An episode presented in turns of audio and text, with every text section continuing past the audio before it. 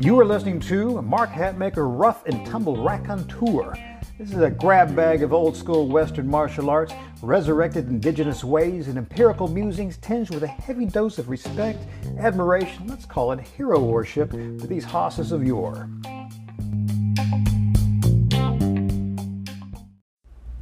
Crew, this is Mark Hatmaker coming to you from the Comancheria.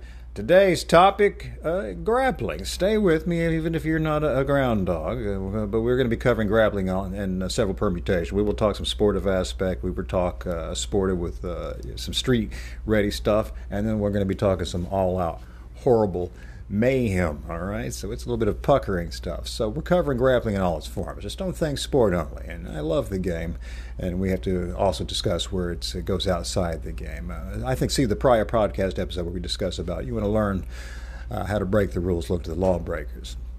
Now, often one of the most fielded questions is, you know, what's the difference between, let's say, catch wrestling and all-in wrestling and uh, rough and tumble grappling and on and on. now, uh, if you're you're probably well aware of the differences if you're deep in the grappling game, but for our new friends, allow me to answer that question again and put a little bit more finesse on it, particularly in the world where it comes to rough and tumble, because I think there's a tendency to assume just you know old school wrestling, throw a few extra holds on there, and then and, and you've got that beast. Au contraire. Now, uh, catch, catch, catch, can, Lancashire style wrestling. Fantastic game. Vast vocabulary material uh, to play with. But strictly speaking, it is not truly no holds barred or not truly all in. And I don't mean no holds barred in today's striking, grappling MMA game sense, but no holds barred in the original no holds barred sense. A reading of contemporary rule sets from the time period of that during the game's heyday reveals that the stranglehold was barred. In this technical sense, we know that at least one hold was barred, right? And anytime you drop something out, that means there's going to be less of a defensive vocabulary versus such a thing because it's off the table. You're not worried about it. But it wasn't only the stranglehold that was not permitted, as the following quote from one of the rule sets back then will show. Quote, a single arm may be pressed against an opponent's throat, but the free arm or hand must not touch any part of the opponent's head or neck. Unquote. Again, where the rules stop is often where the, the outlawry begins. This is where we want to think about. We have bounded content, what you practice and how you train is what's going to pop If you have boundaries and stop stopping points, anyway, again, see that prior episode to think about uh, these concepts. Now, with the specification on not using the free arm to assist the head attack, we can see that, strictly speaking, yes, strangleholds are out of the question, as are some forms of chancery, face locks, uh, neck locks, uh, and the like. The lack of two arm head slash neck attacks were not the only prohibitions. I mean, some rules, sets such as the catches, catch can rules of the Amateur Athletic Union, also barred the use of hammer locks, uh, full Nelsons, in addition to uh, uh the two arm head uh, neck attacks. Some rule sets even urged more prohibitions. Even a brilliant mat man, such as Wilfred Cann, that's with two N's, urged the barring of the toe hold in all its forms. Can you imagine that? Now, all in permits all of the above barred attacks that we just discussed, but it is still not the only difference, all right? Now, the object of catch was victory via concession hold or fall, which is a two shoulder pin. As you can well imagine, the use of a flat backed bottom scissors position slash guard is either an offensive or defensive tool is strictly out of the question as it would result in a self pinning situation. The flip side of this pinning game is there was little need of developing an extensive counter game to being caught inside the bottom scissors, as the so called caught man would be less concerned with the escape uh, or pass and more concerned with manipulating the bottom man into a fall. Again, the boundaries is where we start looking and seeing more interesting things pop up. To some degree, that's why uh, Brazilian Jiu Jitsu can be so formidable to someone who's only schooled in wrestling because they're not really dealt with that extensive game that can be done there. So, in a sense, you've got one area which specialized in this uh, bottom side game, and they were able to, uh, that was not their boundary. That's within their boundary, excuse me and that's how we're able to manipulate this bounded constraints that we had from, from the other side. You know, and vice versa, where often if you work most of your time in a bounded set on off the back, the top side game may be you know, less than uh, up to snuff. And that's why a wise combination of the two makes a good deal of sense. Okay, we're still getting close. Trust me, we're getting to the rough and tumble aspect of this soon. So, in strict essence, the true catch game plays a bifurcated uh, game uh, focused. The player strives for concession or pin. In all in, all holds are back on the table, and the pin does not earn a victory. Victory only comes via concession hold. The scramble permutations increase manyfold, resembling a game more conducive to today's play versus the sport game.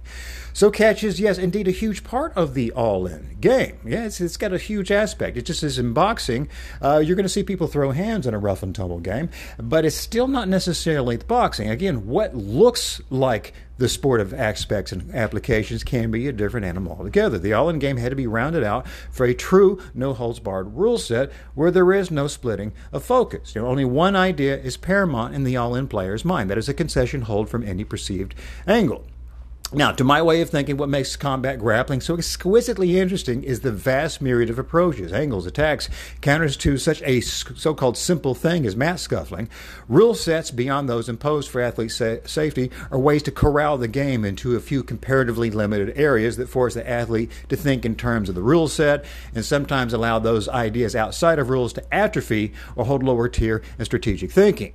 Well, now that statement in no way casts shades of aspersions or any of the corralled games. It simply exposes my bias for any slick hold that could cripple, maim, strangle, jugulate, or cause a man to howl. Now, that, that sort of thing has my attention. Now, that last sentence there, that is the aim of the grappling portion of the Black Box Project in a nutshell.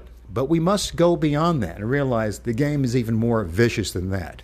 Uh, for example, our most recent one, Black Box 16 and the Raw 229, uh, we really get into how even something that even looks like just a standard pin uh, off of a crossbody harness has way more mayhem built into it and that's still not all the mayhem that we can do. Again, let's uh, let's take a look at uh, an excerpt from Whitman Mead's Travels in North America. Was this is written in 1820. Again, I could have chosen so many sources for this, but this will stand in for us right now.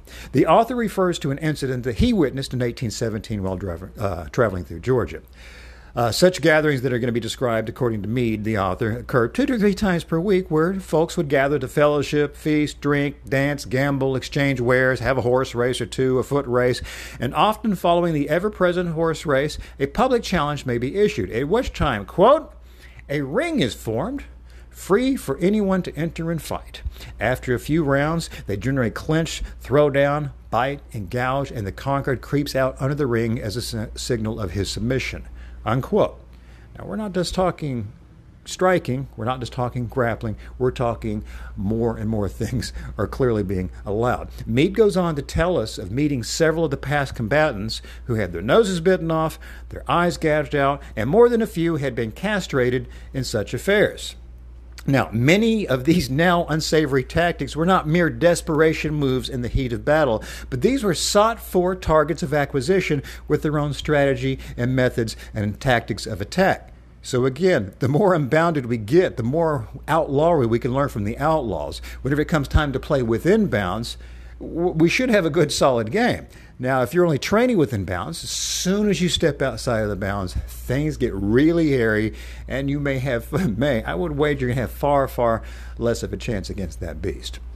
Again, this is just meant to uh, let us see the sliding gradation that goes from sportive aspects. Even with the sportive aspects, we see some games and rule sets have corralled positions that kind of work against each other, work at cross purposes. And then when we start adding a bit more on top of it, some people stop and think, well, now this is street ready. When we look at rough and tumble, we go, perhaps it's not street ready. This is murdering and maiming ready.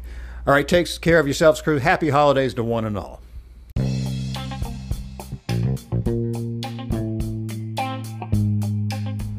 Well, if you dig what we just discussed today, uh, I'd like to invite you to like and subscribe to the podcast. Hell, support it if you want. I'm not your dad. Do what you want.